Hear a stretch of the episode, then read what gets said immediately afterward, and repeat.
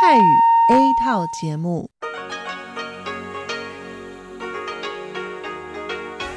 ที่นี่สถานีวิทยุเรดิโอไต้หวันอินเตอร์เนชันแนล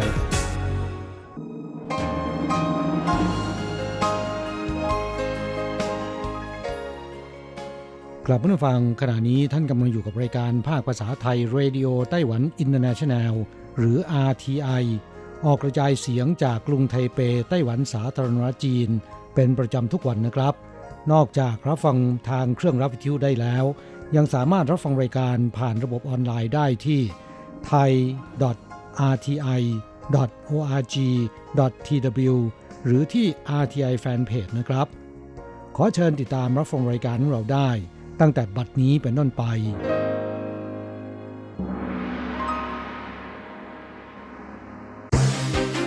ลำดับแรก ขอเชิญติดตามรับฟัง ข่าวประจำวัน สวัสดีค่ะคุณผู้ฟังที่เคารพ ช่วงของข่าวประจำวันจากรายการ Radio Taiwan International ประจำวันจันทร์ที่ 24 กุมภาพันธ์ พุทธศักราช 2563 สำหรับข่าวไต้หวันมีดิฉันการจยากริชยาคมเป็นผู้รายงานค่ะ หัวข้อข่าวมีดังนี้ไต้หวันคว้า 5 เหรียญทอง 1 เหรียญเงินจากการแข่งขันชักเกยอร์โลกที่ไอร์แลนด์ ไอเดียแจ๋ว บริษัทผลิตเหล็กรายใหญ่ที่สุดในไต้หวัน ติดแผ่นกั้นอะคริลิกใสระหว่างที่นั่งกินข้าวในโรงอาหาร ป้องกันเชื้อไวรัสผ่านน้ำลายกระเด็น ไต้หวันติดโควิด -19 เพิ่มอีก 2 ราย ไม่มีประวัติเดินทางไปต่างประเทศ เกาหลีใต้ผู้ป่วยโควิด -19 เพิ่มเป็น 833 ราย ไต้หวันยกระดับเตือนการเดินทางไปเกาหลีสูงสุดเป็นระดับ 3 warning สองวันนี้ไต้หวันอุณหภูมิพุ่งสูงถึง 30 องศา วันพุธอากาศเปลี่ยนมีฝนตก ช่วงวันหยุดมีแดดออก ต่อไปเป็นรายละเอียดของข่าวค่ะ การแข่งขันชักเกยอร์ในร่มชิงแชมป์โลก 2020 จัดขึ้นระหว่างวันที่ 20-23 กุมภาพันธ์ 2563 ที่เมือง Letterkenny Donegal ประเทศไอร์แลนด์ ทีมไต้หวันทำผลงานได้อย่างยอดเยี่ยม คว้าเหรียญรางวัลมาได้ 5 ทอง 1 เงิน โดยในการแข่งขันครั้งนี้มีทีมนักกีฬาจาก 11 ประเทศเข้าร่วมได้แก่ ไอร์แลนด์ ไอร์แลนด์เหนือ อังกฤษ สกอตแลนด์ เยอรมนี เนเธอร์แลนด์ สเปน อิตาลี รัสเซีย ญี่ปุ่น และไต้หวัน ตลอดการแข่งขัน 4 วันไต้หวันคว้า 5 เหรียญทองจากการแข่งขันประเภทชักเกยอร์หญิงรุ่นน้ำหนักรวม 500 กิโลกรัมชักเกยอร์หญิงรุ่นน้ำหนักรวม 540 กิโลกรัม ชักเกยอร์ชายรุ่นน้ำหนักรวม 560 กิโลกรัม ชักเกยอร์ชาย U23 รุ่นน้ำหนักรวม 600 กิโลกรัม และชักเกยอร์หญิง U23 รุ่นน้ำหนักรวม 500 กิโลกรัม ส่วนหนึ่งเหรียญเงินได้มาจากประเภทชักเกยอร์ผสมชายหญิง รุ่นน้ำหนักรวม 580 กิโลกรัมสำนักงานตัวแทนรัฐบาลไต้หวันประจำไอร์แลนด์เปิดเผยว่า ประธานาธิบดีไช่อิงเหวิน รองประธานาธิบดีเฉินเจี้ยนเหริน นายกรัฐมนตรีซูเจินชาง พานเหวินจงรัฐมนตรีว่าการกระทรวงศึกษาธิการ และเกาจิ้นสงอธิบดีกรมพละศึกษา ได้โทรศัพท์ส่งสารแสดงความยินดีผ่านหยางจื้อเป่า ผู้แทนรัฐบาลไต้หวันประจำไอร์แลนด์ไปยังทีมชักเกยอร์ไต้หวันแล้วเมื่อวันที่ 23 กุมภาพันธ์ที่ผ่านมา ทั้งผู้แทนรัฐบาลไต้หวันประจำไอร์แลนด์ เจิ้งหุยเหวินคณะกรรมการส่งเสริมกิจการจีนพ้นทะเล นักธุรกิจไต้หวันที่เดินทางและอาศัยในไอร์แลนด์ นักศึกษาที่ไปเรียนต่อ และเยาวชนที่ไปทำงานช่วงปิดเทอมที่นั่น ต่างเดินทางไปให้กำลังใจทีมชักเย่อตัวแทนไต้หวันในการแข่งขันครั้งนี้ นอกจากนี้อาจารย์กัวเซิงโค้ชประจำโรงเรียนมัธยมศึกษาหญิงจิงเมยซึ่งปีที่แล้วพาทีมไปแข่งขันที่ไอร์แลนด์ หลังจากกลับมาไต้หวันประสบอุบัติเหตุรถชนจนไม่สามารถเดินได้เป็นปกติ ครั้งนี้นั่งรถเข็นไปให้คำแนะนำสร้างขวัญกำลังใจแก่นักกีฬา และเกิดความซาบซึ้งแก่ผู้ชมทั้งสนาม ข่าวต่อไป ในช่วงวิกฤตการป้องกันโรคระบาด มีผู้คนจำนวนไม่น้อยหลีกเลี่ยงการรับประทานอาหารนอกบ้าน เนื่องจากกังวลว่าการกินไปคุยไปจะทำให้น้ำลายกระเด็น แล้วมีอัตราการแพร่เชื้อติดต่อเพิ่มขึ้นได้ ด้านบริษัท China Steel Corporation ผู้ผลิตเหล็กรายใหญ่ที่สุดในไต้หวัน ซึ่งตั้งอยู่ในนครเกาสง จึงริเริ่มติดตั้งแผ่นกั้นอะคริลิกใสบนโต๊ะรับประทานอาหารภายในโรงอาหารพนักงาน เพื่อกันระหว่างที่นั่งขณะรับประทานอาหารจำนวน 200 ที่ ป้องกันการสัมผัสเชื้อที่อาจกระเด็นจากคนรอบข้างที่นั่งกินข้าวด้วย ไม่กระทบต่อการสนทนา หลังจากรับประทานอาหารเสร็จจะมีแม่บ้านคอยเช็ดทำความสะอาดฆ่าเชื้อโรคโต๊ะกินข้าวและแผ่นกั้นบริษัทมีความเอาใจใส่เป็นอย่างมากทำให้พนักงานเกิดความสบายใจขณะรับประทานอาหาร นอกจากนี้ยังตั้งจุดตรวจวัดอุณหภูมิร่างกายผู้ที่เข้าออกอาคารอีกด้วยว่ามีไข้หรือไม่ ข่าวต่อไป นายเฉินซือจง รัฐมนตรีว่าการกระทรวงสาธารณสุขและสวัสดิการไต้หวัน ในฐานะผู้บัญชาการกองบัญชาการควบคุมโรคติดต่อ แถลงเมื่อวันอาทิตย์ที่ 23 กุมภาพันธ์ที่ผ่านมาว่าไต้หวันพบผู้ติดเชื้อ โรคโควิด -19 เพิ่มขึ้น 2 รายในภาคเหนือ เป็นชายวัย 80 กว่าปี รายที่ 27 และชายวัย 50 กว่าปี รายที่ 28 โดยทั้งสองคนเป็นพ่อลูกกันทำให้ไต้หวันมีจำนวนผู้ติดเชื้อสะสมรวม 28 ราย ผู้ป่วยรายที่ 27 มีโรคประจำตัวคือความดันโลหิตสูงและเบาหวาน เป็นผู้ป่วยฟอกไต ไม่มีประวัติเดินทางไปต่างประเทศในช่วงที่ผ่านมา วันที่ 6 กุมภาพันธ์เริ่มมีอาการไอ น้ำมูกไหล วันที่ 9 กุมภาพันธ์มีไข้ และได้รับการตรวจวินิจฉัยว่าปอดอักเสบ และพักรักษาตัวอยู่ในห้องผู้ป่วยเตียงเดียว วันที่ 16 กุมภาพันธ์ เกิดอาการหายใจถี่จนต้องเข้าห้อง ICU วันที่ 20 กุมภาพันธ์ สันนิษฐานว่าอาจติดเชื้อไวรัสโคโรนาสายพันธุ์ใหม่ จึงถูกย้ายเข้าห้องแยกโรคติดเชื้อความดันลบ วันที่ 21 กุมภาพันธ์ทำการตรวจทดสอบเชื้อโรคโควิด -19 และยืนยันผลตรวจว่าพบเชื้อในวันที่ 23 กุมภาพันธ์ ส่วนผู้ป่วยรายที่ 28 เริ่มมีไข้ น้ำมูกไหล และเจ็บคอเมื่อวันที่ 31 มกราคมที่ผ่านมา ต่อมาวันที่ 4 กุมภาพันธ์ไปพบแพทย์แผนกผู้ป่วยนอกที่โรงพยาบาล วันที่ 8 กุมภาพันธ์ยังมีไข้ต่อเนื่อง จนต้องเข้าแผนกฉุกเฉิน และได้รับการวินิจฉัยว่าปอดอักเสบ หลังจากนั้นกลับบ้านดูแลสุขภาพตนเอง และกลับมาตรวจซ้ำอีก2ครั้งในวันที่ 11 และ 18 กุมภาพันธ์ เมื่อวันที่ 21 กุมภาพันธ์ ได้แจ้งรายงานและให้แยกตัวตรวจทดสอบเชื้อ วันที่ 23 กุมภาพันธ์ ผลตรวจโรคโควิด -19 ปรากฏว่าเป็นบวกหรือติดเชื้อ เนื่องจากผู้ติดเชื้อรายที่ 27 และ 28 อาศัยร่วมกันช่วงกลางวัน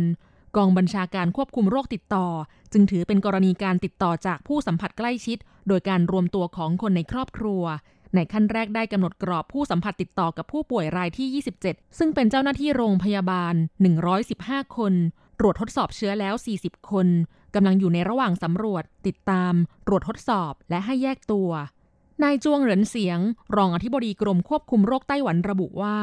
ผู้ป่วยทั้งสองรายนี้ไม่มีประวัติการเดินทางไปต่างประเทศ แต่จากการตรวจสอบพบว่าลูกชายคนเล็กของผู้ป่วยรายที่ 27 ทำงานในจีนแผ่นดินใหญ่ และเดินทางกลับจากมณฑลกวางโจวมายังไต้หวันครั้งล่าสุด เมื่อวันที่ 2 ธันวาคม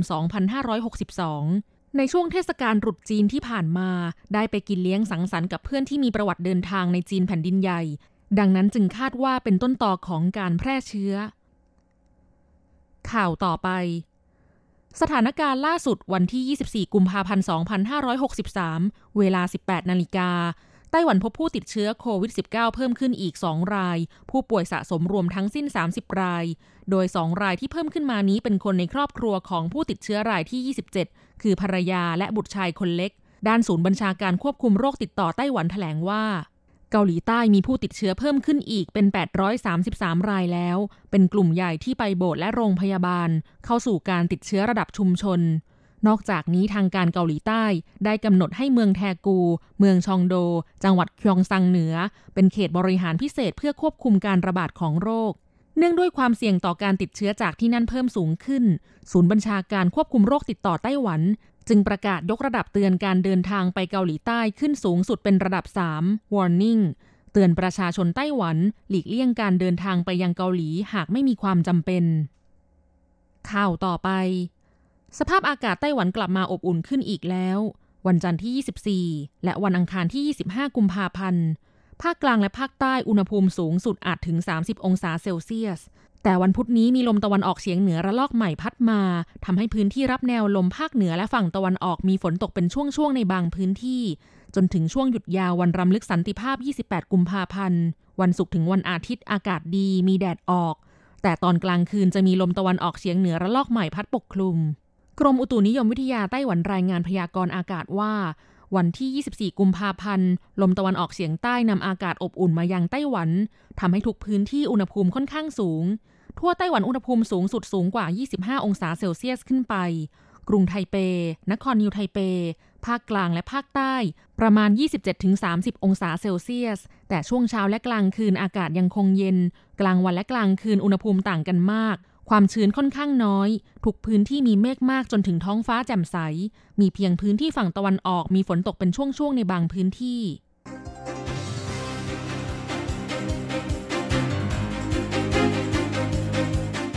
คุณผู้ฟังครับ ต่อไปเป็นข่าวต่างประเทศและข่าวประเทศไทย รายงานโดยผมแสงชัย กิตติภูมิวงศ์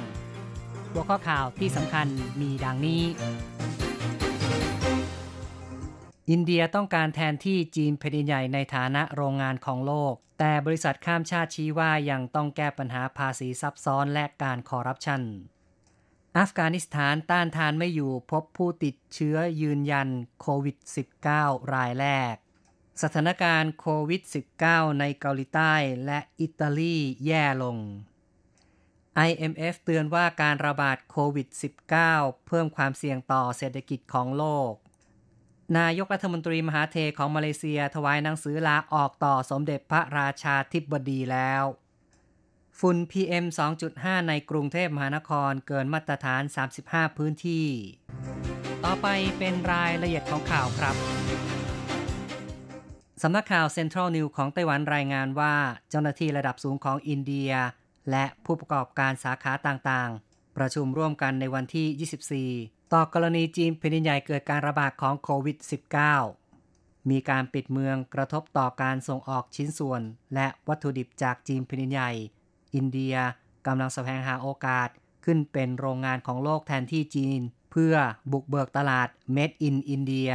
อย่างไรก็ตาม แหล่งข่าวผู้บริหารบริษัทข้ามชาติเปิดเผยว่า กฎหมายของอินเดียมีความซับซ้อนข้าราชการร่วมหัวกับทนายความเพื่อเรียกร้องสินบน มีการแก้ไขกฎระเบียบบ่อยครั้งทำให้ต้นทุนของบริษัทข้ามชาติเพิ่มขึ้น จึงจำเป็นต้องขบคิดอย่างหนักก่อนเข้าไปลงทุนข่าวต่อไปครับ อัฟกานิสถานต้านทานโควิด -19 ไม่อยู่ เกิดกรณีการติดเชื้อยืนยันรายแรกแล้วฟิโรซัดดินฟิลอสรัฐมนตรีกระทรวงสาธารณสุขของอัฟกานิสถานเปิดเผยว่า ที่จังหวัดทางฝั่งตะวันตก เกิดกรณีติดเชื้อ 3 ราย ผ่านการยืนยันติดเชื้อโควิด -19 1รายแล้ว เมืองที่มีชายแดนติดกับอิหร่านเข้าสู่สถานการณ์ฉุกเฉิน ประเทศอัฟกานิสถานได้ประกาศปิดพรมแดนที่ติดกับอิหร่านชั่วคราว ซึ่งรวมทั้งประเทศเพื่อนบ้านอื่น ๆ ได้แก่ ตุรกี ปากีสถาน และอาร์เมเนีย ได้สั่งปิดพรมแดนที่ติดต่อกับอิหร่านเช่นกัน ทั้งนี้อิหร่านถือว่าเป็นประเทศที่น่าเป็นห่วง มีผู้เสียชีวิตและติดเชื้อ โควิด -19 เพิ่มขึ้นอย่างก้าวกระโดด จนประเทศเพื่อนบ้านพากันหวาดกลัว ต้องปิดพรมแดนที่ติดกับอิหร่าน สิ้นสุดวันที่ 23 กุมภาพันธ์ ในอิหร่านมีผู้เสียชีวิต 8 คน ผู้ติดเชื้อสะสม 43 คน เพิ่มขึ้นจากวันเสาร์ซึ่งมีผู้เสียชีวิต 6 คน และติดเชื้อ 28 คน ทางนี้อิหร่านพบผู้ติดเชื้อ 2 รายแรกในวันพุธที่เมืองกอม และยังแพร่ไปเมืองอื่นๆ อีก 4 เมือง รวมทั้งกรุงเตหะราน เพียงไม่กี่วัน ทางการต้องสั่งปิดโรงเรียนมหาวิทยาลัย และสถานศึกษาต่างๆ ใน 14 จังหวัดทั่วประเทศ สถานการณ์โควิด -19 ในอิตาลีและเกาหลีใต้น่าเป็นห่วงเช่นกัน ในอิตาลีมีผู้ติดเชื้อเพิ่มขึ้นอย่างต่อเนื่อง ขณะนี้มีผู้เสียชีวิตแล้ว 3 คน ยอดผู้ติดเชื้อเพิ่มเป็น 152 คน ทางการอิตาลีสั่งปิดเมือง 10 เมือง ในแคว้นลอมบาร์เดีย และอีกหนึ่งเมือง ในแคว้นเวเนโต มีการงดจัดกิจกรรมหลายอย่าง ชาวเมือง 50,000 คนถูกกักบริเวณ ส่วนการแสดงแฟชั่นโชว์ ในงานสัปดาห์มิลาน แฟชั่นวีคผู้จัดงานตัดสินใจจัดแสดงต่อไป โดยไม่มีผู้ชม แต่อาศัยการถ่ายทอดสัญญาณ ส่วนสถานการณ์แพร่ระบาดในเกาหลีใต้ถือว่าเข้าขั้นวิกฤต ยอดผู้เสียชีวิตสะสม 7 คนแล้ว และพบผู้ติดเชื้อรายใหม่อีก 161 คน ยอดผู้ติดเชื้อรวมเท่ากับ 764 คนในช่วงเวลาไม่ถึง 1 สัปดาห์ ซึ่งทางโบสถ์ชินชอนจีได้แถลงการขอโทษประชาชน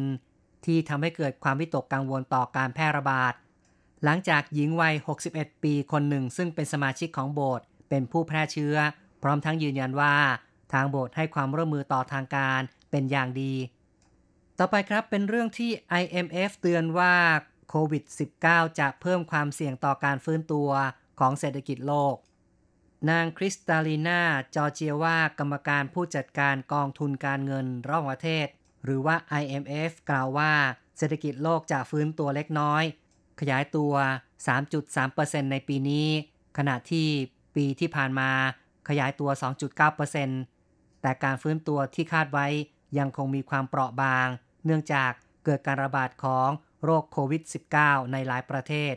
การระบาดของโควิด -19 อาจทำให้เศรษฐกิจโลกขยายตัวน้อยลง 0.1%จากที่คาดการไว้ เข้าต่อไปนะครับ นายยกรัฐมนตรีมหาเทโมฮัมหมัดของมาเลเซียได้ถวายหนังสือลาออกต่อ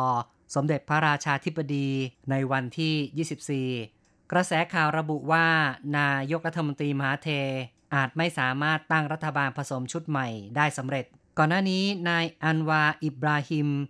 ผู้ซึ่งถูกวางตัวว่าจะสืบทอดอำนาจต่อจากนายกรัฐมนตรีมหาเท ได้เปิดเผยว่า รัฐบาลผสมอายุ 2 ปีกำลังเสี่ยงต่อการล่มลง หลังจากสมาชิกอาวุโส ในพักรัฐบาลและฝ่ายค้าน นัดพบกันที่โรงแรมแห่งหนึ่งเมื่อวันก่อน เรื่องการจัดตั้งรัฐบาลผสมชุดใหม่ เข้าต่อไปครับ ประธานาธิบดีสีจิ้นผิงของจีนแผ่นดินใหญ่ยอมรับว่า โรคโควิด -19 เป็นวิกฤตสาธารณสุขที่ร้ายแรง และแพร่ระบาดรวดเร็วที่สุดนับตั้งแต่ก่อตั้งประเทศ ผู้นำของจีนแผ่นดินใหญ่ได้ประชุมทางไกล กับสมาชิกพรรคคอมมิวนิสต์จีน ที่เปิดให้หน่วยงานรัฐ และทหารทุกแห่งทั่วประเทศรับชมได้ในวันที่ 23 ประธานาธิบดีสีจิ้นผิงยอมรับว่าการระบาดครั้งนี้รวดเร็วที่สุด มีผู้ติดเชื้อมากที่สุด ยากต่อการควบคุมและการป้องกันมากที่สุด ตั้งแต่ก่อตั้งประเทศ เป็นวิกฤตและบททดสอบครั้งใหญ่ของจีน ซึ่งจะต้องเรียนรู้ความผิดพลาด เพื่อปรับปรุงความสามารถในการรับมือกับวิกฤตในอนาคต ผู้นำของจีนย้ำว่าคณะกรรมการกลางของพรรคคอมมิวนิสต์ประเมินการระบาดได้อย่างแม่นยำและรับมือต่อสิ่งต่างๆ ได้อย่างทันการ มาตรการที่ใช้มีประสิทธิภาพ ผู้นำของจีนกล่าวว่าเป้าหมายยุทธศาสตร์สูงสุด 2 ประการก็คือ ประการแรกจะต้องจำกัดการระบาดอย่างเด็ดขาด เพื่อมาตาการรักษาหาย และลดการติดเชื้อและการเสียชีวิต ประการที่ 2 ต้องพยายามเพื่อป้องกันและควบคุม ไม่ให้รามระบาดถึงกรุงปักกิ่ง เสริมสร้างการป้องกันและควบคุมร่วมกันในภูมิภาค ปักกิ่ง เทียนจิน และเฮอเป่ยโดยพยายามตัดขาดแหล่งการติดเชื้อ ให้ได้มากที่สุดเท่าที่จะเป็นไปได้ ต่อไปติดตามข่าวจากประเทศไทยครับ ในกรุงเทพมหานครค่าฝุ่น PM 2.5 เกินมาตรฐาน 35 พื้นที่ ทางการแนะนำประชาชนควรสวมหน้ากากอนามัย คุณภาพอากาศในตอนเช้าวันที่ 24 กุมภาพันธ์ มีผลกระทบต่อสุขภาพ สถานีตรวจวัดคุณภาพอากาศกรุงเทพมหานคร รายงานวันที่ 24 กุมภาพันธ์ ค่าเฉลี่ย 24 ชั่วโมงของฝุ่นละอองขนาดไม่เกิน 2.5 ไมครอนหรือว่า PM 2.5 ตรวจวัดได้ 49 ถึง 69 ไมโครกรัมต่อลูกบาศก์เมตร โดยมีพื้นที่เกินมาตรฐาน 50 ไมโครกรัมต่อลูกบาศก์เมตรจำนวน 35 พื้นที่ข้อต่อไปเป็นเรื่องที่กรมส่งเสริมอุตสาหกรรม หรือว่ากสออของไทยจับมือกับคณะกรรมการส่งเสริมการลงทุนหรือว่า BOI ของไทย เตรียมส่งเสริมธุรกิจบริการ ด้านการเกษตร ซึ่งจะผลักดันมาตรการในต้นปี 2564 สนับสนุนการเกษตรเข้าสู่ Smart Farming จะดำเนินแนวทางส่งเสริมธุรกิจบริการด้านการเกษตรอุตสาหกรรม ครบวงจรในประเทศไทย ซึ่งจะวางแผนจัดทำมาตรการต่างๆ ให้เสร็จภายในต้นปี 2564 มีการหารือกับผู้ผลิตเครื่องจักรกล ส่งเสริมให้ผู้ประกอบการนำเครื่องจักรกลการเกษตรสำหรับการเกษตรแปลงเล็ก พร้อมทั้งวางโมเดลธุรกิจ แพลตฟอร์มแอปพลิเคชัน เพื่อให้เกษตรกรเข้ามาใช้บริการทำให้เกษตรกรเข้าถึงเทคโนโลยีสมัยใหม่ ที่ง่ายและมีราคาเหมาะสม โดยไม่ต้องลงทุนเครื่องจักรที่ราคาสูง เนื่องจากสามารถว่าจ้างธุรกิจบริการด้านการเกษตร ตั้งแต่การเตรียมดิน จนถึงการเก็บเกี่ยว รวมถึงการตลาด ซึ่งอาจจะจ่ายค่าบริการในรูปแบบการแบ่งปันผลประโยชน์ก็ได้ คุณผู้ฟังครับต่อไปเป็นรายงานอัตราแลกเงินอ้างอิงตอนบ่ายของวันที่ 24 กุมภาพันธ์ โอนเงิน 10,000 บาทใช้ 9,830 เหรียญไต้หวัน แลกซื้อเงินสด 10,000 บาทใช้ 1180 เหรียญไต้หวัน และโอนเงิน 1 เหรียญสหรัฐใช้ 30.52 เหรียญไต้หวัน ข่าวจาก RTI ในวันนี้จบลงแล้วครับ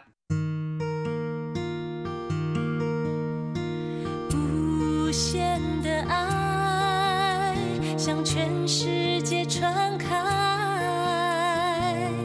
永恒的关怀，来自他。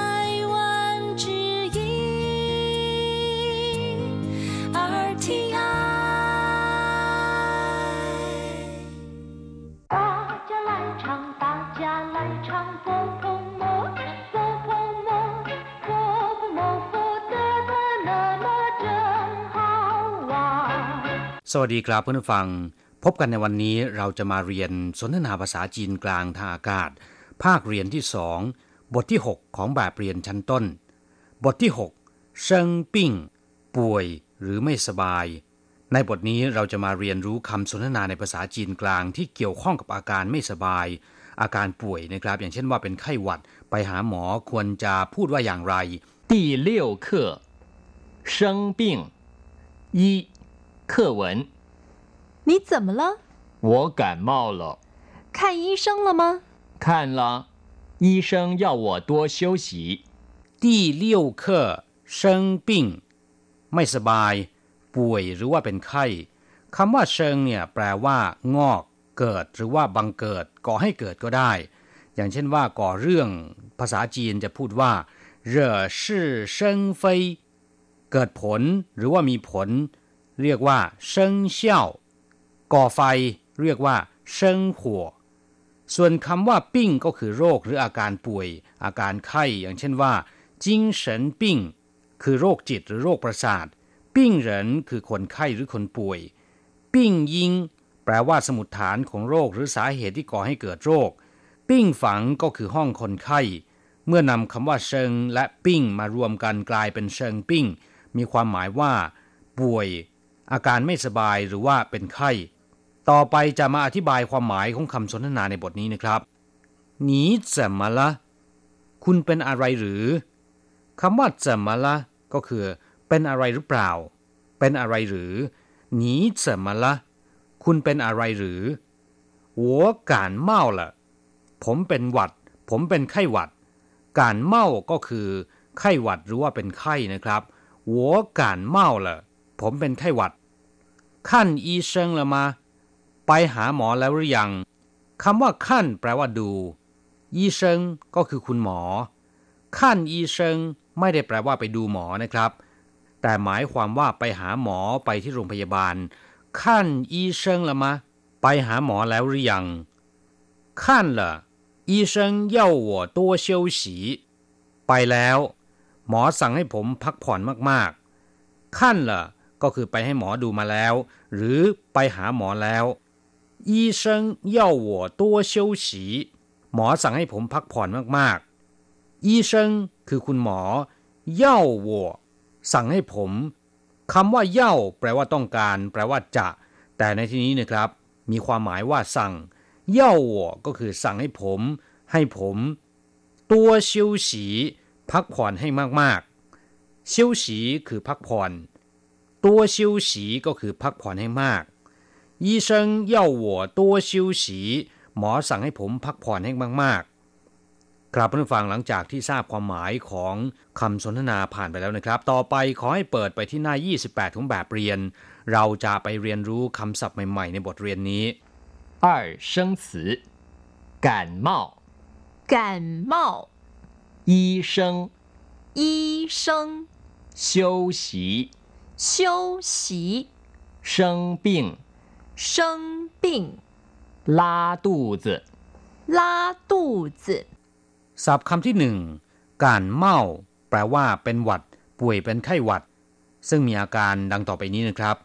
ปวดหัวก็คือเถาท่ง ตัวร้อน ฟาเชา คัดจมูกก็คือ ปีไซ หรือน้ำมูกไหล หลิวปีสวย อาการเหล่านี้เรียกรวมๆว่าการเมา ซึ่งก็คือไข้หวัดนั่นเอง อย่างเช่นว่า最近感冒喉咙沙哑ช่วงนี้ไม่สบายเป็นไข้ทำเอาเสียงแหบแห้งสำหรับคำที่เกี่ยวข้องกับการเมาก็มีอยู่หลายคำด้วยกันอย่างเช่นว่า เจ้าเหลียงคืออาการที่สวมใส่เสื้อผ้าไม่เพียงพอได้รับลมหนาวมาก ซึ่งเป็นอาการเริ่มต้นของไข้หวัดนะครับ อย่างเช่นพูดว่า外面风大当心着凉 ข้างนอกลมแรง ซึ่งก็คงจะหนาวด้วย ระวังร่างกายได้รับความเย็นมากจะเป็นหวัด การเมาถังเจียง น้ำยาแก้ไข้ชนิดน้ำเชื่อมคำว่าถังเจียงก็คือน้ำเชื่อม หรือเรียกทับศัพท์ตามภาษาอังกฤษว่าไซรัป การเมาเย่าแปลว่ายาแก้ไข้จุ้งการเมาแปลว่าไข้หวัดใหญ่ นอกจากแปลว่าไข้หรือว่าไข้หวัดแล้วนะครับคำว่าการเมายังมีความหมายว่าไม่พอใจ ไม่ชอบอีกด้วยนะครับ อย่างเช่นว่า 我对他很感冒ผมไม่ชอบหน้าเขาศัพท์คำที่สองยีเซิงแปลว่าคุณหมอ นายแพทย์คำว่ายีคำเดียวเนี่ยแปลว่าแพทย์ วิชาแพทย์ หรือว่าการเยียวยารักษา เรียกว่ายีนะครับ อย่างเช่นว่า ยีเย่นก็คือโรงพยาบาล ยีเหลียว การบำบัดรักษาโรคภัยไข้เจ็บ ยี่เฉวก็คือวิชาแพทย์หรือแพทยศาสตร์ ยี่เฉวจงชิน ศูนย์การแพทย์ยี่เซิงแปลว่าหมอหรือว่านายแพทย์ หรือบางครั้งก็เรียกว่ายีชือหรือใต้ฟูก็ได้นะครับ ถ้าเป็นหมอฟันเราเรียกว่ายายีหมอเสนารักษ์หรือว่าแพทย์ทหารนะครับ เรียกว่าจุนยีส่วนคำว่าจงยีก็คือหมอจีน หรือหมอแผนโบราณ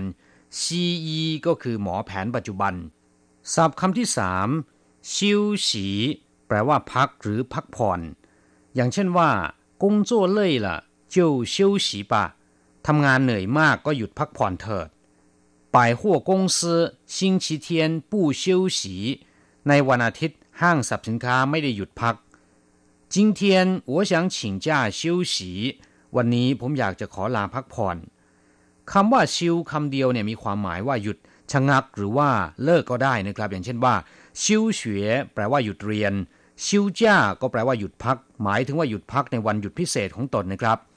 ชิวอย่างหมายถึงการหยุดพักเพื่อให้สุขภาพร่างกายดีขึ้น หรือการพักฟื้น ทุยชิวแปลว่าเกษียณ ชิวหุยก็แปลว่าเลิกประชุม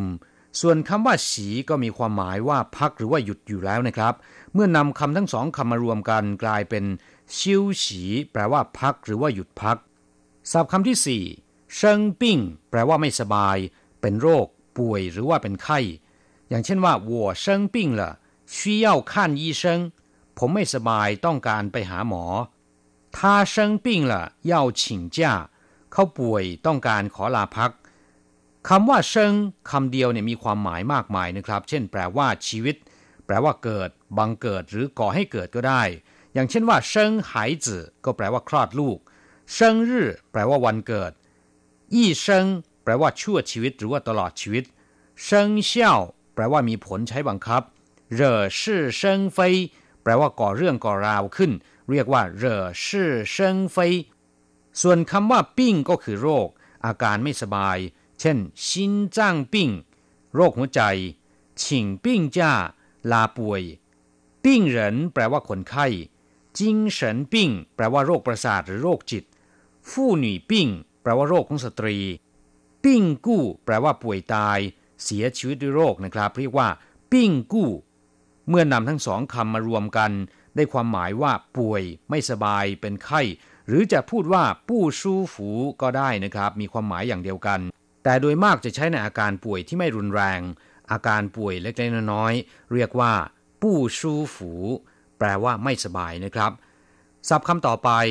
ลาตู้จือแปลว่าท้องร่วง หรือว่าท้องเดิน ท้องเสียก็ได้นะครับ ต้องวิ่งสุขาบ่อยๆ เรียกว่าลาตู้จือคำว่าลาเนี่ยแปลว่าถ่ายอุจจาระ อย่างเช่นว่าลาต้าเปียน ก็แปลว่าถ่ายอุจจาระนะครับ ลาชีแปลว่า ท้องเสีย ท้องเดิน นอกจากนี้คำว่าลาเนี่ยยังมีความหมายอื่นๆอีกมากมายนะครับ อย่างเช่นว่าเฉาลาเฉาจุงมือ ลากวนชี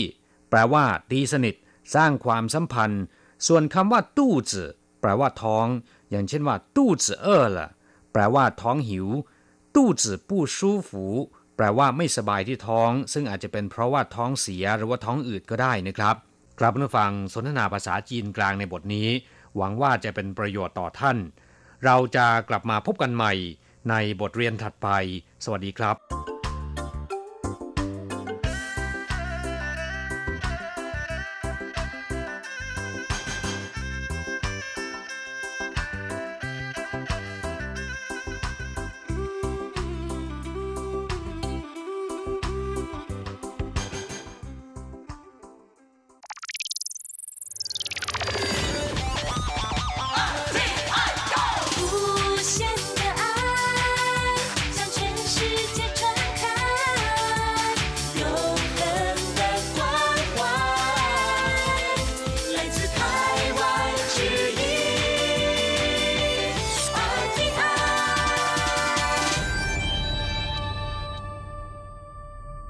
ครับคุณครับขณะนี้คุณกำลังติดตามรับฟังรายการภาคภาษาไทยจากสถานีวิทยุ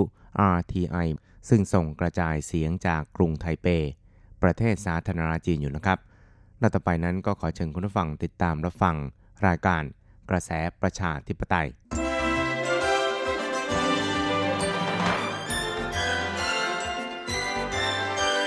กระแสประชาธิปไตย ประชาธิปไตยนำเราสู่ความหวัง ขอต้อนรับคุณผู้ฟังสู่กระแสประชาธิปไตย โดยกฤษณัยสายประพาส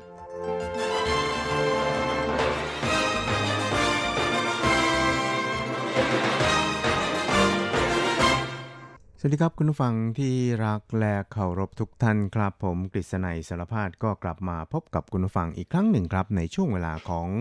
กระแสประชาธิปไตยนะครับ ซึ่งก็พบกันเป็นประจำทุกสัปดาห์ ในค่ำวันจันทร์และเช้าวันอังคาร 3 ครั้งด้วยกันครับ ก็จะนำเอาเรื่องราวความเคลื่อนไหวที่น่าสนใจทางด้านการเมืองในไต้หวันในช่วงที่ผ่านมา มาเล่าสู่ให้กับคุณผู้ฟังได้รับฟังกันครับครับสำหรับในวันนี้นะครับก็คงจะยังคงเป็นเรื่องราวเกี่ยวกับการระบาดของโรคปอดอักเสบอู่ฮั่นหรือที่เรียกกันอย่างเป็นทางการว่า โควิด -19 ตามที่ WHO ได้กำหนดเอาไว้นะครับ เพราะฉะนั้นคำว่าโรคปอดอักเสบอู่ฮั่นกับโควิด -19 นั้นคือโรคเดียวกันนะครับ เพียงแต่ว่าทาง WHO นั้นก็เกรงว่าการตั้งชื่อโดยใช้ชื่อว่าปอดอักเสบอู่ฮั่นเนี่ยจะเป็นการทำให้ชาวอู่ฮั่นหรือว่าชาวจีนโดยทั่วไปเนี่ยนะครับ รู้สึกว่าถูกดูแคลนนะครับ หรือว่าถูกต่างชาติเนี่ยนะครับ มองว่าเป็น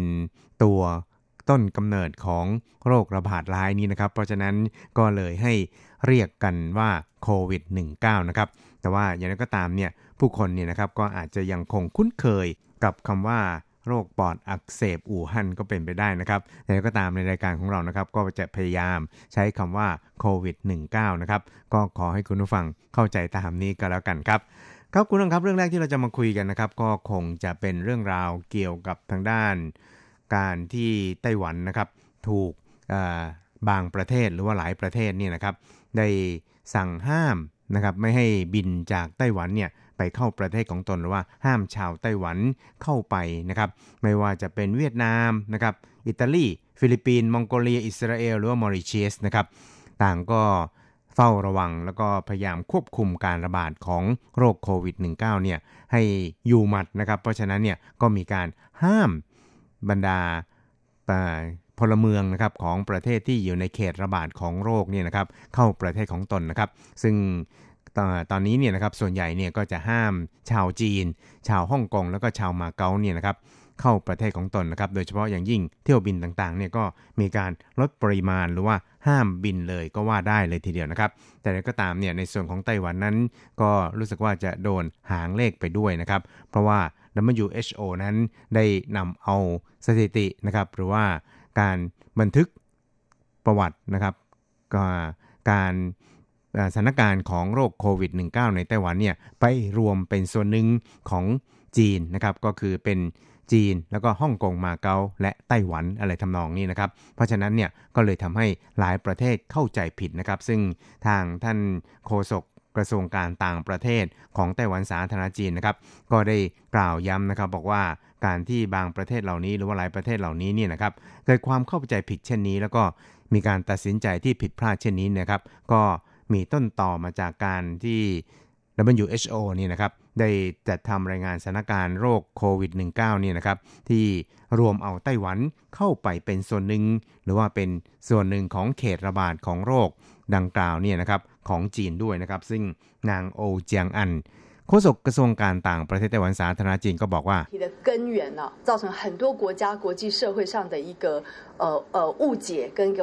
สาเหตุสำคัญของปัญหาที่ทำให้หลายประเทศบางประเทศเนี่ยนะครับ ประชาคมโลก เกิดความเข้าใจผิดก็คือรายงานของ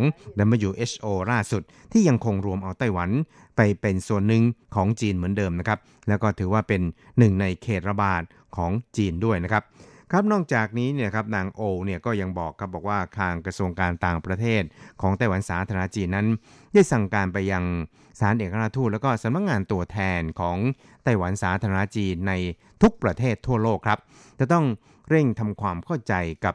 หน่วยงานที่เกี่ยวข้องของรัฐบาลของประเทศที่ตนประจำการอยู่อย่างเต็มที่นะครับว่าไต้หวันนั้นไม่ได้เป็นส่วนหนึ่งของเขตระบาดของจีนนะครับแล้วก็มีการควบคุมการระบาดเป็นอย่างดีเยี่ยม ซึ่งต้องทำต่อไปอย่างต่อเนื่อง พร้อมทั้งแจ้งให้ WHO ได้รับทราบว่าการรวมไต้หวันเข้าไปเป็นเขตระบาดเขตหนึ่งของจีนนั้นเป็นสิ่งที่ทำให้ประชาคมโลกนั้นเกิดความเข้าใจผิดทำให้บางประเทศ ประกาศห้ามเดินทางหรือว่ายกเลิกเที่ยวบินกับไต้หวัน สร้างความยุ่งยากให้แก่ทั้งรัฐบาลแล้วก็ชาวไต้หวันนะครับ ซึ่งก็ขอให้ทาง WHO เนี่ยควรจะต้องแก้ไขประเด็นดังกล่าวนี่นะครับให้ถูกต้องเลยทีเดียวนะครับสำหรับในส่วนของท่านประธานาธิบดีไช่อิงเหวินผู้นำไต้หวันสาธารณรัฐจีนนะครับก็ได้กล่าวในขณะพบปะกับผู้แทนถาวรประจำสหประชาชาติ จาก 3 ประเทศพันธมิตรของไต้หวันนะครับ นั่นก็คือ ลอยส์มิเชลยังนะครับจากเบลิส แล้วก็ลุยส์อันโตนิโอลัมพาดิล่านะครับจากสาธารณรัฐโกเตมาลา แล้วก็แพทริกเซนส์ฮิเล่นะครับจากสาธารณรัฐเฮติในช่วงสัปดาห์ที่ผ่านมา ซึ่งท่านผู้นำไต้หวันนั้นก็ได้กล่าวเรียกร้องนะครับว่า WHO นั้นควรจะต้องให้ไต้หวันเนี่ยเข้าไปเป็นส่วนหนึ่งหรือว่ามีส่วนร่วมของกิจกรรมของ WHO นะครับเพื่อที่ให้ไต้หวันเนี่ย ได้รับข้อมูลข่าวสารที่ถูกต้องแล้วก็แม่นยำด้วยครับ ซึ่งท่านประธานาธิบดีไช่อิงหวนนั้นก็บอกว่า 视同作战，呃，需要政府跟人民同心协力。非常感谢他们全力的配合，让我们一起守住了这个关卡。我也认为这样的台湾经验是值得和世界来分享。 เป็นเรื่องที่น่ายินดีที่ชาวไต้หวันที่รับกลับมาจากอู่ฮั่นทั้งหมดนะครับ ก็มีสุขภาพแข็งแรงดี แล้วก็ครบกำหนดการกักบริเวณเพื่อสังเกตอาการแล้ว แล้วก็ได้อนุญาตกลับบ้านไปแล้วนะครับ ซึ่งก็ควรจะต้องมีการเฝ้าระวังสุขภาพของตนเองด้วยพร้อมกับได้ย้ำนะครับ บอกว่าการป้องกันโรคติดต่อนั้นก็เหมือนกับการทำสงครามนะครับ ก็ควรจะต้องอาศัยความร่วมแรงร่วมใจกัน ระหว่างรัฐบาลกับประชาชน แล้วก็ขอขอบคุณทุกภาคส่วนนะครับที่ช่วยกัน ขจัดอุปสรรคต่างๆออกไปนะครับ ซึ่งท่านประธานาธิบดีชัยนั้นก็ได้แสดงความเห็นว่าประสบการณ์ในคราวนี้ของไต้หวันสาธารณจีนนั้น ก็ถือได้ว่าเป็นประสบการณ์ที่สามารถนำไปแบ่งปันให้กับประชาคมโลกได้นะครับ เพราะว่าถือเป็นประสบการณ์ในการป้องกันโรคติดต่อในไต้หวันที่นับว่าประสบความสำเร็จเป็นอย่างดีทีเดียวครับ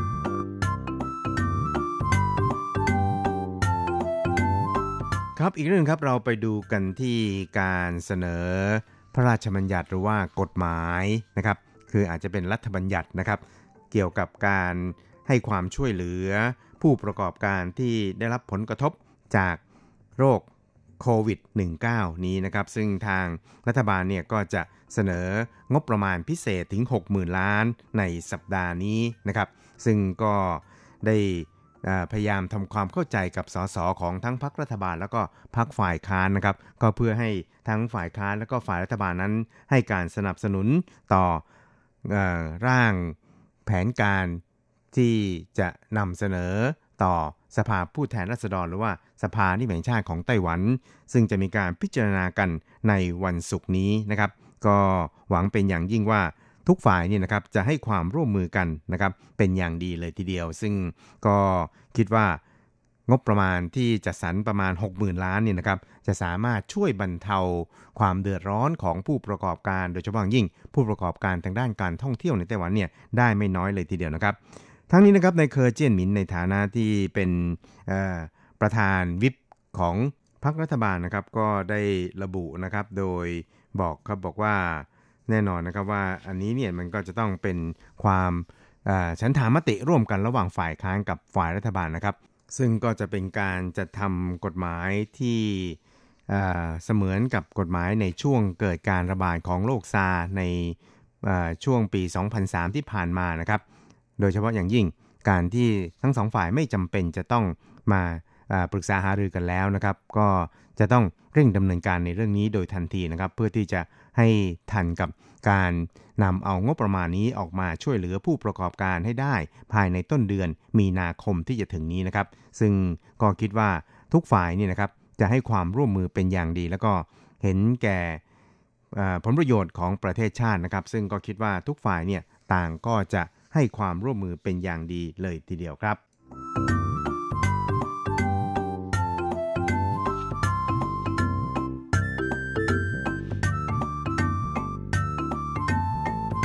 ครับอีกเรื่องครับเราไปดูกันที่การส่งเครื่องบินรบหรือว่าเรือรบของสหรัฐเนี่ยเข้ามาป้วนเปี้ยนแถวช่องแคบไต้หวันนี่นะครับ ซึ่งก็ปรากฏว่าในช่วงที่ผ่านมาเนี่ยสหรัฐนะครับก็ได้ส่งทั้งเครื่องบินรบแล้วก็ส่งทั้งเรือรบเนี่ยเข้ามาอ่า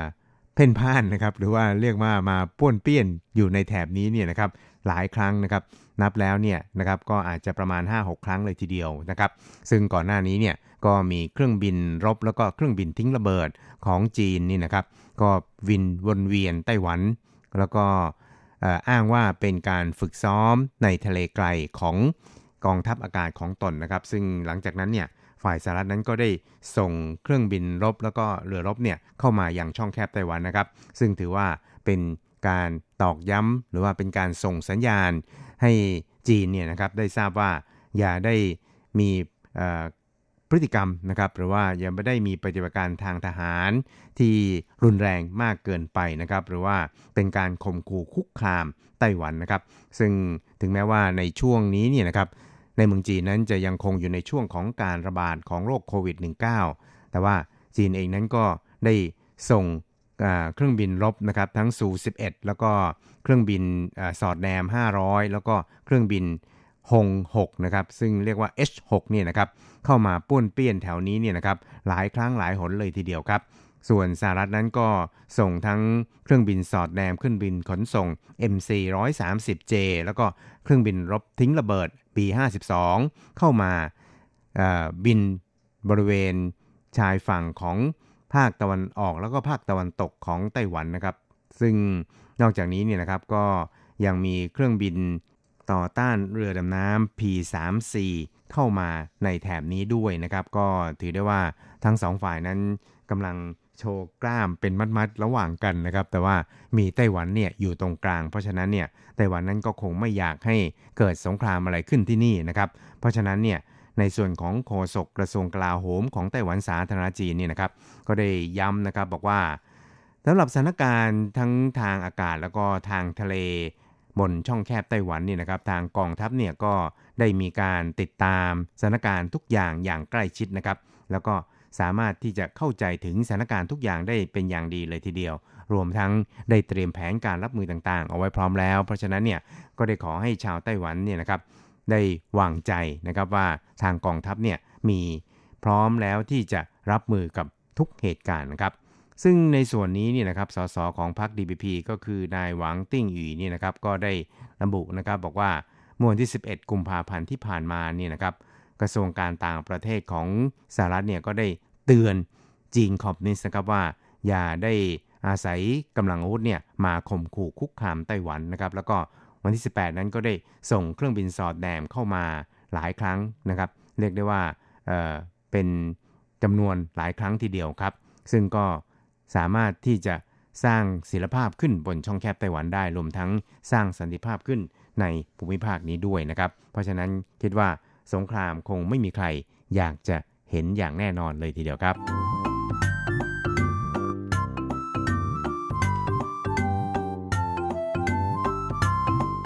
ครับคุณครับเวลาของกระแสประชาธิปไตยในวันนี้ก็หมดลงแต่เพียงเท่านี้นะครับ เราจะกลับมาพบกันใหม่ในสัปดาห์หน้า สวัสดีครับ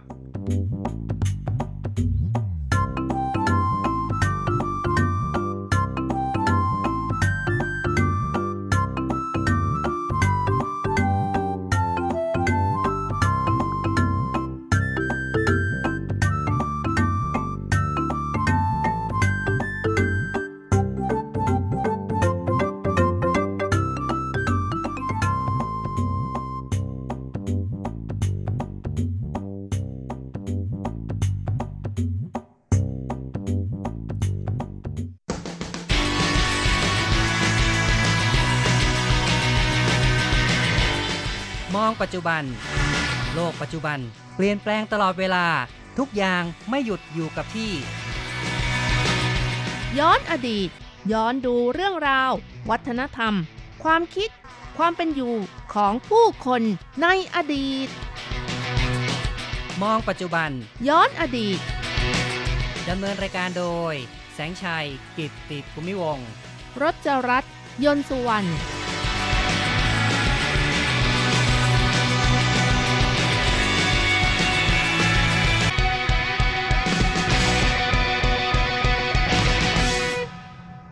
คุณผู้ฟังที่รักครับ พบกันอีกแล้วในมองปัจจุบันย้อนอดีตนะครับ ในวันนี้เราจะพาคุณผู้ฟังไปมองศาลเจ้าของจีนแห่งหนึ่งนะครับ ค่ะ เราจะเรียกกันว่าศาลเจ้าหรือว่าวัดจีนก็ได้นะคะ เพราะว่าจริงๆ แล้วศาลเจ้ากับวัดจีนนี้มันไม่ได้ต่างกันเท่าไหร่เลยค่ะ ครับในภาษาจีนเนี่ยนะครับคำที่เรียกศาลเจ้านั้นก็จะมีหลายคำด้วยกัน มีคำว่า เตี้ยน เมี่ยว แล้วก็กงนะครับ แต่ถ้าว่า เป็นวัดพุทธเนี่ยก็จะใช้คำว่า ซื่อนะครับ ซึ่งในศาสนาเต๋าก็อย่างที่บอกไว้ก็มีเทพเจ้าหลายอย่าง เพราะฉะนั้นสถานที่ทางศาสนาก็มีชื่อเรียกต่างกันไปนะครับสำหรับวัดจีนหรือว่าศาลเจ้าที่เราจะนำมาคุยกันในวันนี้ก็คือเทียนหยวนกงนะครับ ก็จะสังเกตได้ว่าใช้คำว่ากงนะครับคำว่ากงนี่มีความหมายใกล้เคียงกับคำว่า เป็นวังหรือเป็นตำหนักตำนองนี้นะครับ ค่ะ เทียนหยวนกงนะคะ ก็อยู่ที่ตั้นสุยค่ะ จริงๆแล้ววันตรุษจีนที่ผ่านมานะคะ คนไต้หวันนิยมไปทำบุญไหว้เจ้า แล้วก็สักการะขอพรสิ่งศักดิ์สิทธิ์ก็เป็นกิจกรรมหนึ่งที่นิยมปฏิบัติกัน โดยเฉพาะอย่างยิ่งวัดเก่าแก่นะคะ ก็ได้รับความนิยมจากประชาชนมากเลยค่ะ สำหรับวัดที่เราจะเล่าให้ฟังในวันนี้ก็มีสถาปัตยกรรมที่งดงาม แล้วก็มีลักษณะพิเศษเฉพาะได้รับความนิยมจากประชาชนเช่นกันโดยล่าสุดนะคะ เว็บไซต์เกี่ยวกับการท่องเที่ยวของไต้หวัน ก็ได้เผยผลสำรวจ 10 อันดับวัดที่มีสถาปัตยกรรมงดงามพิเศษ ซึ่งอันดับหนึ่งก็คือวัดเทียนเหวียนกงที่เราจะนำมาเล่าให้ฟังในวันนี้นะคะ อยู่ที่เขตตั้นซุยของนครนิวไทเปค่ะ ใช่ครับ ก็อยู่ทางด้านเหนือของกรุงไทเปนะครับ ไม่ได้ห่างจากกรุงไทเปเท่าไหร่นักนะครับ สามารถที่จะนั่งรถไฟฟ้า ไปลงที่ต้านสุยแล้วก็ต่อรถเมย์ไปก็ได้นะครับ ค่ะ เทียนหยวนกงก็เป็นวัดเต๋าชื่อดังของไต้หวันค่ะ ตั้งอยู่บนเทือกเขาต้าทุนฝั่งทิศตะวันตกเฉียงเหนือ ถ้ามองจากไกลๆก็จะเห็นเป็นภูเขา โดยวัดนี้ตั้งอยู่บนเนินเขานะคะ เป็นวัดที่ชาวจีนหลายคนชอบไปเส้นไหว้ และชอบไปเที่ยว เพราะว่าเทียนหยวนกงนั้นก็เป็นวัดจีนที่มีสถาปัตยกรรมการก่อสร้างที่สวยงาม ภายในวัดมีสองตำหนักด้วยกัน ซึ่งก็ได้แก่อูจีเทียนหยวนกง และอูจีเจินหยวนเทียนถันนะคะ ครับเป็นสองอาคารที่อยู่ใกล้กันนะครับค่ะ โดยที่ตำหนักแรกนั้น อูจีเทียนหยวนกงสร้างขึ้นในปี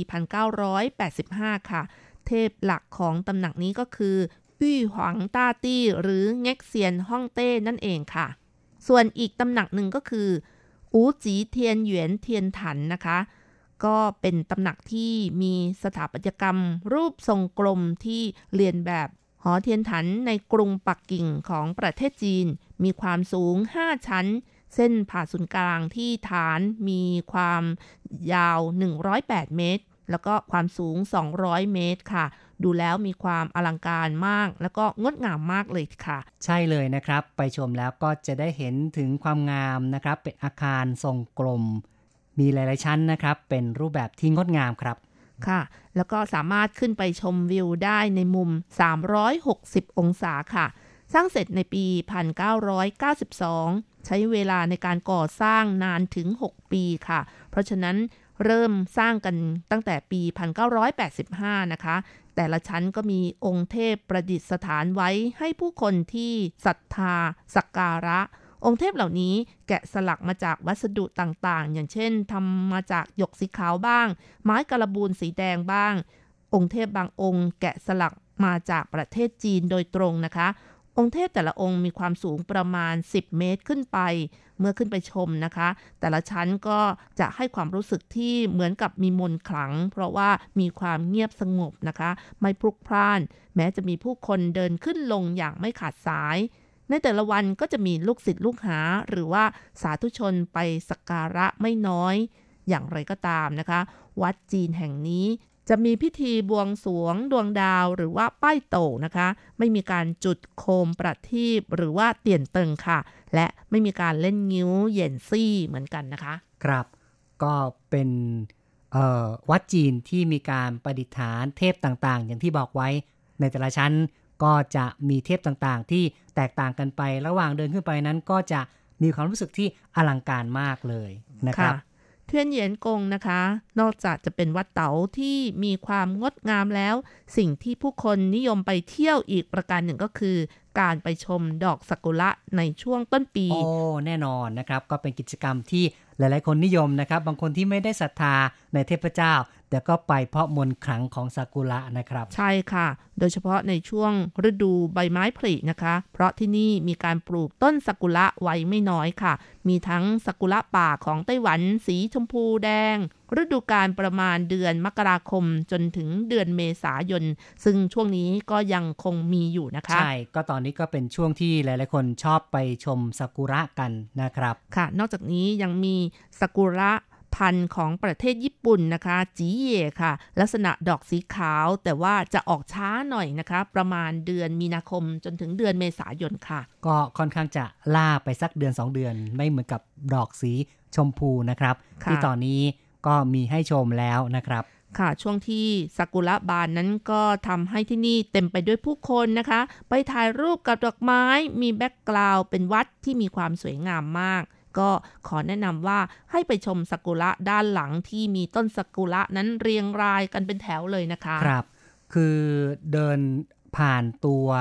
วัดจีนเข้าไปในสวนด้านหลังนะครับ ก็เป็นเนินไต่เขาแต่ก็ไม่ใช่เนินที่ชันมากนะครับ สามารถทอดน่องเดินไปได้เรื่อยๆ แล้วก็ชมความงามของซากุระถ่ายรูปเอาไว้เป็นที่ระลึกนะครับ ก็อย่างที่บอกไว้บรรยากาศคือ จะมีทั้งเป็นส่วนของดอกซากุระแล้วก็ดอกก็เป็นธรรมชาติที่เป็นภูเขาเป็นต้นไม้บนเขาเขียวขจี แล้วก็ยังมีตัววัดที่เป็นสถาปัตยกรรมที่สวยงามนะครับ ค่ะ มีคนแนะนำว่าถ้าจะถ่ายรูปให้มีความสวยที่สุดต้องไปช่วงเช้านะคะ เพราะว่ามีแสงแดดที่ไม่แรงแล้วก็ไม่ย้อนแสงนะคะ เวลาถ่ายรูป ถ่ายสกุละภายใต้แสงอาทิตย์อ่อนๆรับรองว่าคุณไม่ผิดหวังแน่นอนเลยค่ะ ใช่เลยนะครับ ก็ อย่าพลาดกันเนาะถ้าเกิดว่าว่างๆนี่ก็สามารถนั่งรถไปได้นะครับก็อย่างที่บอกไว้การเดินทางนั้นก็สามารถที่จะนั่งรถไฟฟ้าไปลงที่สถานีต้านสุยนะครับค่ะ แล้วก็ต่อ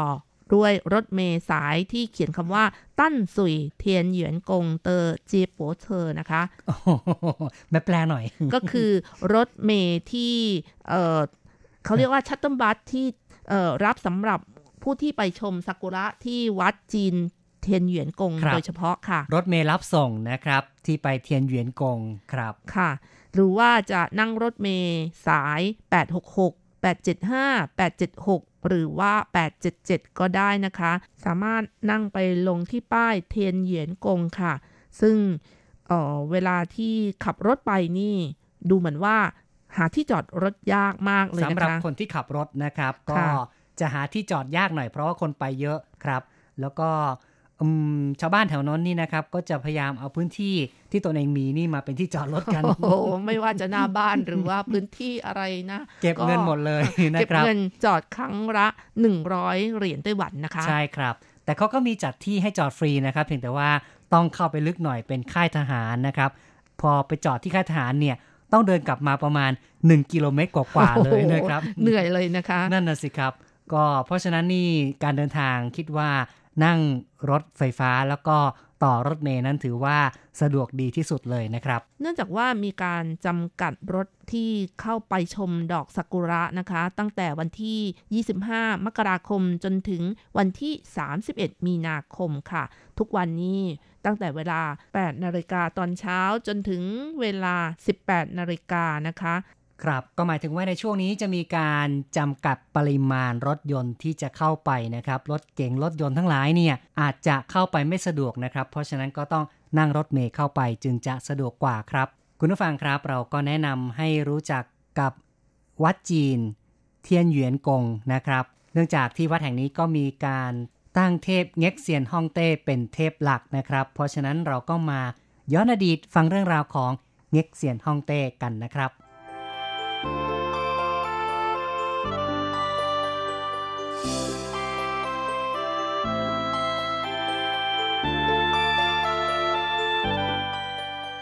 ในคติของความเชื่อลัทธิเต่าของชาวจีนนะคะ เชื่อว่าประมุขที่ใหญ่ที่สุดในสวรรค์ก็คือประมุขฟ้า ซึ่งมักจะรู้จักในนามของเง็กเซียนฮ่องเต้หรือว่าอี้หวางตาตีนั่นเองค่ะ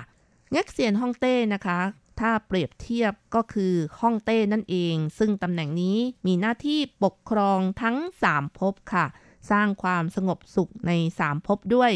เง็กเซียนฮ่องเต้จะเป็นใหญ่เหนือกว่า พญามังกรหรือว่าเจ้าสมุทรนะคะ แล้วก็เหนือกว่าพญายมหรือเจ้านรกนั่นเองค่ะ โดยเทพสององค์นี้จะรับคำสั่งและหน้าที่จากเง็กเซียนฮ่องเต้อีกด้วย ครับตามคตินะครับของชาวจีนก็เชื่อกันแบบนี้นะครับ ค่ะ นอกจากนี้ไม่ว่าจะเป็นเรื่องของการขอฝน เง็กเซียนฮ่องเต้ก็จะสั่งให้เทพมังกรไปปล่อยตามสถานที่ต่างๆ ที่ระบุ และ การคุมกฎแห่งฟ้า การเกิด การแก่ การเจ็บ การตาย บัญชีมรณะก็เป็นหน้าที่ของเง็กเซียนฮ่องเต้เช่นกันอืมค่ะรับก็อยู่ในฐานะเป็นเทพใหญ่ที่สุดเลยเนาะค่ะนะครับ โดยเง็กเซียนฮ่องเต้นั้นจะมอบหน้าที่ให้กับพระยายมมาบาลนะคะ ดูแลเพื่อตัดสินกรรม ถ้ากรรมดีก็จะไปที่พบดี ถ้ากรรมชั่วก็จะตกนรกอย่างนี้เป็นต้นค่ะ ครับ ชาวจีนยกย่องเง็กเซียนฮ่องเต้เป็นเจ้าแห่งจักรวาล ประมุขแห่งฟ้า พระองค์ทรงสามารถควบคุม พระอาทิตย์ พระจันทร์ ลมฟ้า ซึ่งเป็นธรรมชาติ ตลอดจนการดำรงชีพของมนุษย์ เช่น การเกิดการแก่ อายุไข เนื่องจากเง็กเซียนฮ่องเต้เป็นเทพเจ้าสูงสุดของลัทธิเต๋า ชาวจีนจึงมีความเคารพและศรัทธามาก ทั้งนี้ทั้งนั้นเง็กเซียนฮ่องเต้เป็นเจ้าแห่งฟ้าและดิน เมื่อจะประกอบการงานใด ๆ ก็ต้องขอพร และทำการบอกให้ท่านทราบก่อน ชาวจีนเชื่อว่าเง็กเซียนฮ่องเต้เป็นผู้กลุ่มสมุดแห่งชะตากรรม อันบันทึกดวงชะตาของมนุษย์ไว้ทุกคน แต่อีกเล่มหนึ่งจะมอบให้กับพญายมเป็นผู้ดูแล ชาวจีนยังเชื่ออีกว่าในช่วงวันที่ 25 เดือน 12 ตามปฏิทินจีน เง็กเซียนฮ่องเต้จะเสด็จลงมายังโลกมนุษย์ เพื่อตรวจตราว่าใครทำความดี ใครทำความชั่ว หากผู้ใดทำความดี พระองค์ก็จะประทานรางวัลให้แก่ผู้นั้น หากผู้ใดทำความชั่ว ก็จะลงทันแก่ผู้นั้นด้วยสำหรับลักษณะรูปปั้นของเง็กเซียนฮ่องเต้ หรือว่ารูปวาดนะคะ ก็จะฉลองพระองค์เช่นเดียวกับฮ่องเต้ก็คือ มีพระมาลา ด้านหน้ามีเส้นสร้อยมุก เป็นแถวห้อยลงมาหน้าพระพักนะคะ ส่วนด้านหลังนั้นมีพนักงานสองคนคอยโบกพัด ด้านหน้ามีองคลักษ์สององค์ ทั้งฝ่ายบูและฝ่ายบุญค่ะ เง็กเซียนฮ่องเต้ได้รับการยกย่องให้เป็นเทพเจ้าสูงสุด ตั้งแต่พุทธศตวรรษที่ 14 เป็นต้นมานะคะ ครับ ก็เป็นสิ่งที่ชาวจีนได้มีการสืบทอดความเชื่อเหล่านี้ มาจนถึงปัจจุบันนะครับ แล้วก็กล่าวได้ว่าเป็นเทพองค์หนึ่งที่มีการไหว้เคารพบูชากันอย่างกว้างขวางมาก ดยเฉพาะอย่างยิ่งวันที่ 9 นะคะ หลังจากตรุษจีนไปแล้ว ซึ่งเป็นวันคล้ายวันเกิดของเง็กเซียนฮ่องเต้ ก็จะมีการไหว้เง็กเซียนฮ่องเต้ หรือว่าป้ายเทียนกงนั่นเองค่ะ เพราะฉะนั้นเทพองค์นี้ก็มีหลายชื่อเหมือนกันนะครับ ทั้งเทียนกง หรือว่าอี้หวางต้าตี้เง็กเซียนฮ่องเต้เป็นต้นนะครับคุณผู้ฟังครับในวันนี้เราก็พูดคุยกันมาพอสมควรในรายการมองปัจจุบันย้อนอดีตนะครับ เห็นทีต้องขอ ยุติเอาไว้แต่เพียงเท่านี้ วันนี้อำลาไปก่อนนะครับ อย่าลืมกลับมาพบกันใหม่ในครั้งต่อไป สวัสดีครับ สวัสดีค่ะ